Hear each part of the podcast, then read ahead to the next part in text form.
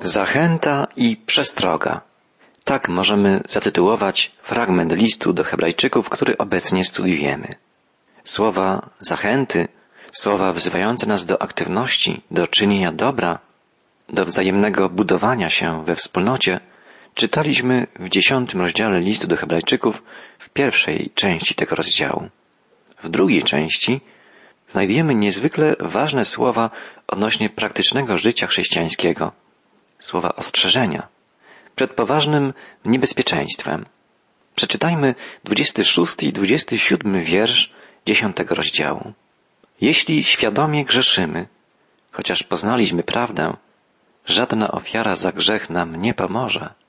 Zostaje już tylko straszne oczekiwanie sądu i żaru ognia, który zniszczy przeciwników Boga. Świadomy, rozmyślny grzech jest czymś niewyobrażalnie złym, tym bardziej, gdy popełnia go ktoś, kto otrzymał już poznanie prawdy. Apostoł Piotr pisał o takich ludziach. Lepiej byłoby dla nich nie poznać drogi sprawiedliwości, niż poznawszy ją, odwrócić się od przekazanego im świętego przykazania. Biblia mówi też, iż straszną rzeczą jest wpaść w ręce Boga żywego. Ostrzeżenie skierowane jest do Hebrajczyków, którzy mimo poznania wartości ofiary Jezusa Chrystusa na powrót zaczęli uczestniczyć w składaniu krwawych ofiar w świątyni jerozolimskiej. Ponieważ wiedzieli oni już o tym, iż ofiary te były jedynie zapowiedzią jedynej doskonałej ofiary Chrystusa, uczestniczenie w obrzędach ofiarniczych według porządku Starego Testamentu były świadomym grzechem, odrzuceniem bezcennej ofiary Jezusa. Dlatego autor listu pisze, nie ma już dla was ofiary za grzechy. Jeśli bowiem ktoś odrzuca ofiarę Chrystusa i nie korzysta z drogi do Boga otwartej przez Zbawiciela, nie ma dla niego już innej drogi zbawienia. Jeśli nie korzystamy z ratunku, jaki jest nam dany w śmierci Jezusa Chrystusa, Bóg nie otworzy dla nas innych drzwi, nie zaproponuje innego rozwiązania, innego Zbawiciela. Jeśli odrzucamy Chrystusa, czeka nas sąd. Autor listu tak tę prawdę obrazuje. Przykładem pisze, kto łamie prawo mojżeszowe, ten na podstawie zeznań dwóch albo trzech świadków zostaje skazany na śmierć i nie ma dla niego litości. Jak myślicie, czy ten, kto zbezcześcił Syna Bożego, kto zlekceważył krew przymierza, przez którą został uświęcony i wzgardził duchem, któremu zawdzięcza łaskę, nie zasługuje na karę o wiele surowszą? Są to bardzo stanowcze słowa, jedne z najtwardszych słów Biblii, ale mówią one o tych, którzy świadomie odrzucają ofiarę Jezusa i występują przeciwko Duchowi Świętemu, nie przyjmując Jego świadectwa. Drogi przyjacielu, jeśli słyszałeś poselstwo Ewangelii i zrozumiałeś je, nie odwracaj się do Jezusa Chrystusa plecami. Każdy, kto tak czyni, zmierza w kierunku piekła. Tak mówi Biblia. W dwóch następnych wierszach dziesiątego rozdziału czytamy Wiemy przecież, kto powiedział Pomsta do mnie należy, ja odpłacę oraz Pan będzie sądził swój lud. Straszna to rzecz wpaść w ręce Boga żywego. Bóg jest suwerennym Panem całego wszechświata. Wszyscy staniemy przed Nim i zdamy sprawę ze swojego życia. Piotr pisze w swoim pierwszym liście apostolskim Nadszedł bowiem czas, aby się rozpoczął sąd od domu Bożego. A jeśli zaczyna się od nas, to jakiż koniec czeka tych, którzy nie wierzą Ewangelii Bożej? A jeśli sprawiedliwy z trudnością dostąpi zbawienia, to bezbożny i grzesznik gdzież się znajdą? Straszną jest rzeczą wpaść w ręce Boga żywego. Dawid pisze w psalmie 32. Dniem i nocą ciążyła nade mną Twoja ręka. Język mój ustawał, jak w letnich upałach. Póki milczałem, schnęły kości moje wśród codziennych mych jęków. Dawid nie wyznał grzechu, który popełnił. Bóg położył na nim swoją karzącą rękę. Podobnie Bóg postępuje z nami, gdy grzeszymy, gdy jesteśmy niepokorni. jeśli nie wyznajemy swoich przewinień. O ileż srożej Bóg postąpi z niewierzącymi, którzy w ogóle nie przyjęli Bożego przebaczenia, Bożego ratunku w Jezusie Chrystusie. Przypomnijcie sobie te pierwsze dni, kiedy zostaliście oświeceni przez Boga i mimo cierpień wytrwaliście w ciągłej walce. Teraz autor listu zwraca się do Izraelitów bardzo osobiście. Odwołuje się do ich doświadczeń z przeszłości. Z tych słów autora listu wynika, że znał on dobrze tych, do których pisał i był w pełni przekonany, iż są to ludzie wierzący, ludzie, którzy przeszli już przez wiele prób. Autor listu zachęca ich, przypomnijcie sobie dni, w których przeszliście przez wiele utrapień i doświadczeń. Jedni z was byli publicznie znieważani i dręczeni, drudzy wiernie stali przy tych, z którymi tak się obchodzono. Cierpieliście razem z więzionymi i z radością znosiliście grabież naszego mienia, widząc, że macie dobra cenniejsze i trwałe. Chrześcijanie w tamtych czasach musieli znosić publiczne zniewagi. Nieraz odbierano im całe mienie, prześladowano ich i wyrzycano. Adresaci listu uczestniczyli w takich publicznych spektaklach, wspierając tych, których prześladowano, a także sami doświadczali poniżenia i wyszydzenia. Nawet wtedy, gdy zakrabiano ich mienie, przyjęli to z radością, wiedząc, jak pisze autor listu, iż posiadają majętność lepszą i trwałą. Nie traćcie więc odwagi, bo czeka was wielka nagroda, wzywa autor listu swoich adresatów i dodaje, trzeba wam wytrwałości, abyście posłuszni woli Boga otrzymali to, co On obiecał. Wytrwałość musi towarzyszyć wierze. Jest z wiarą nierozerwalnie związana. Jeśli ludzie ci wytrwali w wierze, przechodząc przez prześladowania, muszą również wytrwać w wierze, oczekując spełnienia się nadziei, bo już niebawem, za małą chwilę nadejdzie ten, który ma przyjść i nie będzie zwlekał. Tak, nadzieją tych ludzi i nadzieją każdego chrześcijanina jest Jezus Chrystus. Wszystko, co Jezus zapowiedział w czasie, gdy chodził po ziemi, wypełniło się i wypełnia się nadal. Powstał z martwych, wstąpił do nieba, posłał nam Ducha Świętego i przyjdzie na pewno, tak jak zapowiedział, aby zabrać swoją własność, swoich wybranych. Jak wspaniale, że będą wśród Jego wybranych również ludzie, o których teraz mówimy. Nasi bracia Hebrajczycy, chrześcijanie pierwszego wieku. Drugie przyjście Chrystusa jest tak samo pewne, jak Jego pierwsze przyjście. Chrystus zwleka, bo pragnie, by jak najwięcej ludzi rozpoznało w Nim Zbawiciela. Nie zapominajmy jednak o tych słowach Biblii, bo już niebawem, za małą chwilę nadejdzie ten, który ma przyjść i nie będzie zwlekał. Kto sprawiedliwy w moich oczach, żyć będzie z wiary. Kto jednak się odwróci ode mnie, utraci moją życzliwość. Sprawiedliwy mój z wiary żyć będzie. To bardzo ważne słowa. Po raz pierwszy słowa te przekazał w Biblii prorok Habakuk. Cytuję je również w liście do Rzymian i w liście do Galacjan apostoł narodów, apostoł Paweł. Są to bardzo ważne słowa. Mówią o tym, iż żyć, naprawdę żyć możemy jedynie, gdy wierzymy. Usprawiedliwieni i zbawieni możemy być jedynie dzięki wierze. W co?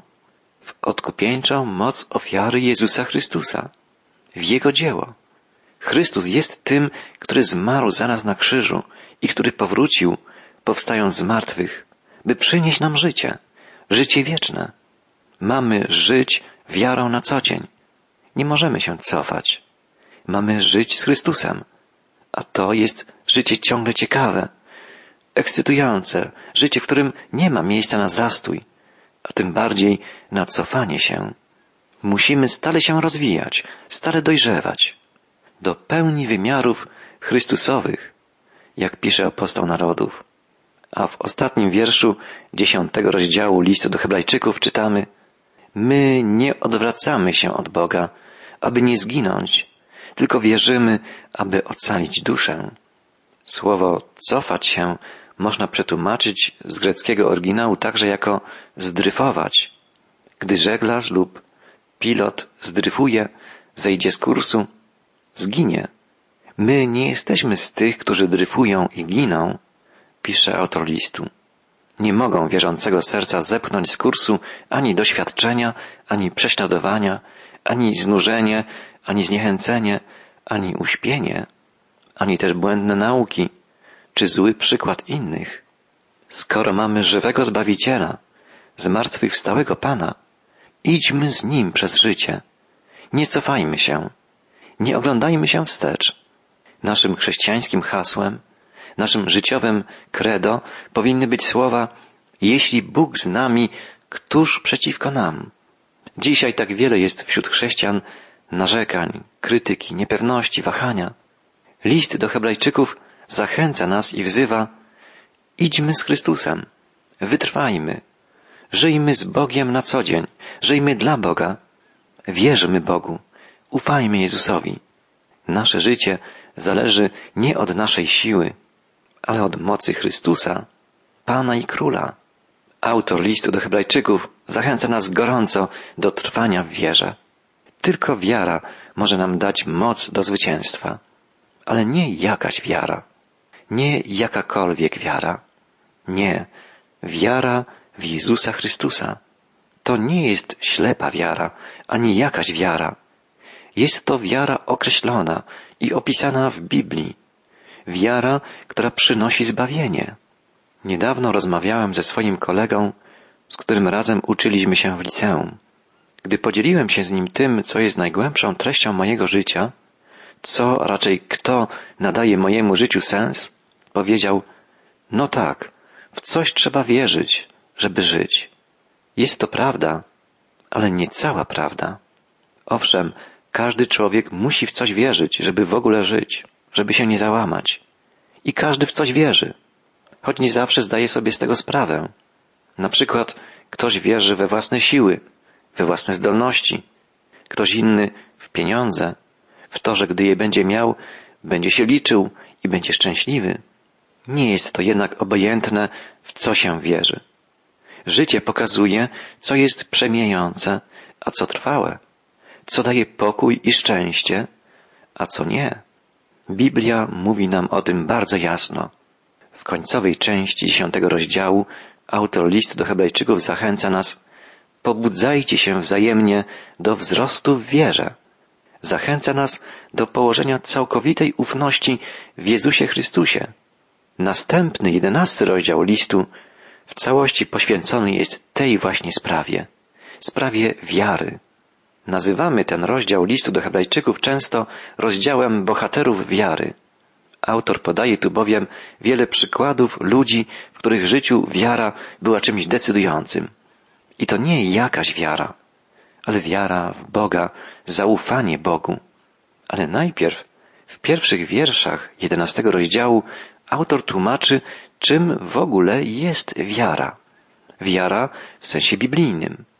Mamy taką naturalną tendencję, żeby skłaniać się, i to dotyczy chyba każdego człowieka, ku dostosowywaniu się do określonych reguł, do określonych przepisów, zasad.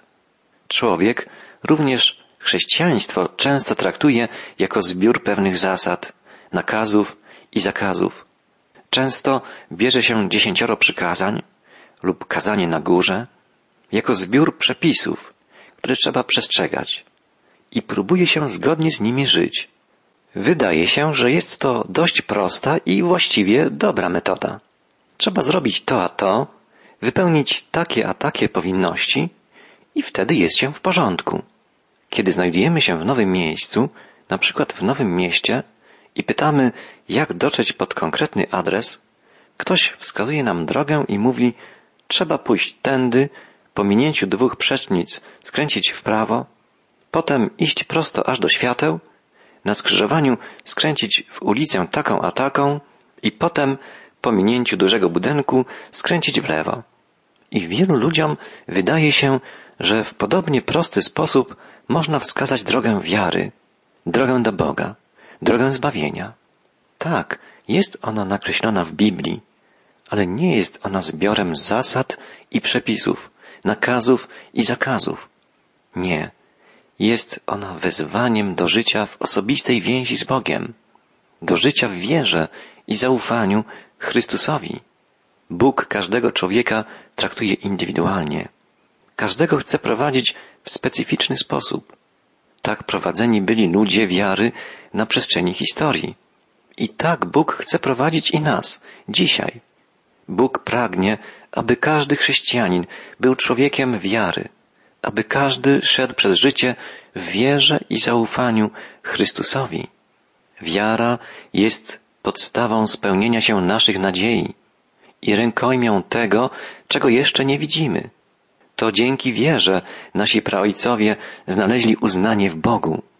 Wiara pozwala nam zrozumieć, że wszechświat został stworzony słowem Boga, tak że to, co niewidzialne, dało początek temu, co widzialne. Jest to wspaniała, natchniona definicja wiary, biblijna definicja wiary, zapisana w początkowych trzech wierszach jedenastego rozdziału listu do Hebrajczyków. Pewna mała dziewczynka, zapytana przez kogoś, czym jest wiara, odpowiedziała po chwili namysłu, wiara to jest wierzenie w coś, co wiemy, że nie jest prawdą. Wielu ludzi tak właśnie myśli o wierze. Wielu wydaje się, że wiara jest jak chodzenie na oślep w ciemnościach, ale wiara chrześcijanina nie jest tego rodzaju wiarą. Wiara jest pewnością tego, czego się spodziewamy, pisze autor listu. A inne tłumaczenia formułują to trochę inaczej. Wiara jest pewnością naszej nadziei, pewnością tego, na co z nadzieją czekamy. Naszą nadzieją jest Chrystus. Naszą wiarą jest wiara w Chrystusa. Jest to wiara oparta o fakty, o fakt narodzenia się Jezusa, Jego śmierci i powstania z martwych. Nie jest to wiara ślepa, ale wiara udokumentowana, oparta o najbardziej wiarygodne z wszystkich świadectw historycznych relacji apostołów i innych ludzi przebywających bezpośrednio z Jezusem w czasie, gdy chodził On po ziemi. Nie jest to obojętne, w co lub w kogo wierzymy. Nasza wiara ma sens i ma moc, bo jest wiarą w Jezusa Chrystusa, Zbawiciela świata. Wielki kaznodzieja i ewangelista Spurgeon ujął to w taki sposób. To nie Twoje zwrócenie się ku Chrystusowi Cię zbawia, lecz Chrystus. To nie radość w Chrystusie Cię zbawia, lecz Chrystus. To nawet nie wiara w Chrystusa Cię zbawia. Ona jest tylko instrumentem, kanałem. Zbawia Cię Chrystus, Jego krew, Jego dzieło. Tak, to prawda. Chrystus nas zbawia, a nasza wiara to po prostu zaufanie Mu. Nasza wiara nie jest czymś tajemniczym, czymś magicznym. Nie w niej samej tkwi moc. Ona jest tylko spojrzeniem na tego, który jest pełen mocy, który zwyciężył zło, na Chrystusa. Ktoś inny porównał wiarę do kotwicy, którą rzuca się, by przywrzeć do stałego, twardego gruntu. Tak, Jezus jest duchową skałą. I w Biblii znajdujemy zachęcenie, żeby naszą wiarą, jak kotwicą, uchwycić się Chrystusa, żeby przywrzeć do Niego, trwać w bliskiej z Nim więzi. Wiara jest pewnością tego, czego się spodziewamy. Użyte tu w oryginale słowo greckie, przetłumaczone na język polski jako pewność, to słowo hypostasis. Jest to termin naukowy, jest on używany w Grece jako przeciwstawieństwo słowa hypotesis, od którego pochodzi nasze słowo hipoteza. Nasza wiara nie jest oparta na hipotezach, ale na czymś pewnym, raczej na kimś pewnym. Wiara jest przeświadczeniem o tym, czego nie widzimy. Również i to słowo, przeświadczenie, to w oryginale greckim słowo szczególne.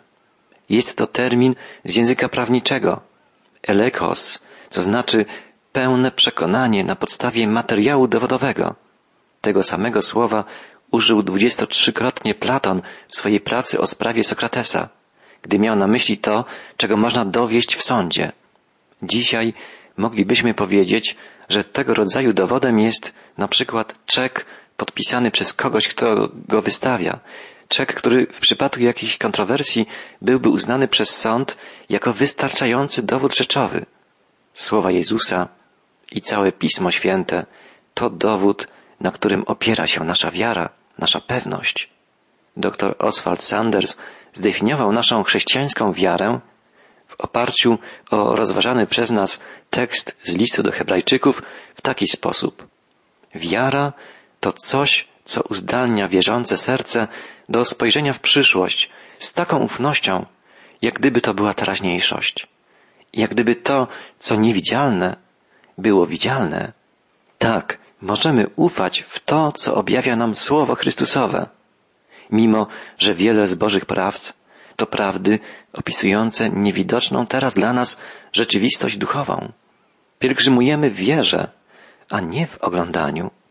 Wiara pozwala nam zrozumieć, że wszechświat został stworzony Słowem Boga, tak, że to, co niewidzialne, dało początek temu, co widzimy.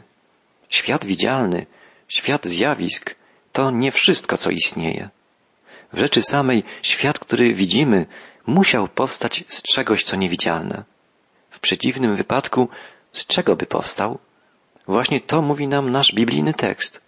Po prostu Bóg stworzył świat. Jedynie Bóg, mocą swego słowa, mógł powołać do istnienia cokolwiek. Czy to w rzeczywistości widzialnej, czy niewidzialnej. Są dwa główne sposoby wyjaśnienia powstania wszechświata. Drogą spekulacji i drogą przyjęcia Bożego objawienia. Droga spekulacji to wiele teorii naukowych, mających jedną podstawową słabość. Nie potrafią dać odpowiedzi na pytanie o początek. Skąd wzięły się pierwsze atomy materii?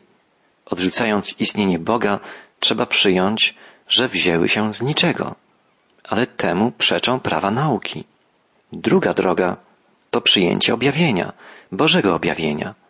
Biblia objawia, że świat został ukształtowany słowem Boga. Gdy ateista pyta mnie, dobrze, ale skąd wziął się Bóg? Przecież ty tak samo nie możesz odpowiedzieć na to pytanie, jak ja na pytanie, skąd wzięła się materia. Odpowiadam, nie, to nie jest ten sam problem. Nauka obaliła już tezę, że materia jest wieczna. Dzisiaj fizycy, chemicy czy biolodzy wiedzą, że materia musiała mieć początek, że nie istniała zawsze. Ja natomiast wierzę w jednego, jedynego Boga, który nie ma początku ani końca. On zawsze istniał. Wieczność to Jego cecha, Jego atrybut. On mówi o sobie po prostu ja jestem. Jest jedyną istotą, która jest w pełni niezależna, wieczna. On jest stwórcą, a wszystko inne jest stworzeniem. Nie ma dla mnie innego wytłumaczenia, że świat istnieje, niż to, że został stworzony. Stwórca objawił w nim swoją moc. Objawił nam poprzez Jego ogrom i Jego piękno w pośredni sposób samego siebie, ale w pełni objawił się nam w osobie Jezusa Chrystusa. Jego możemy i chciejmy poznać. On zaprowadzi nas do swego Ojca. On daje nam życie, bo jest życiem i dawcą wszelkiego życia.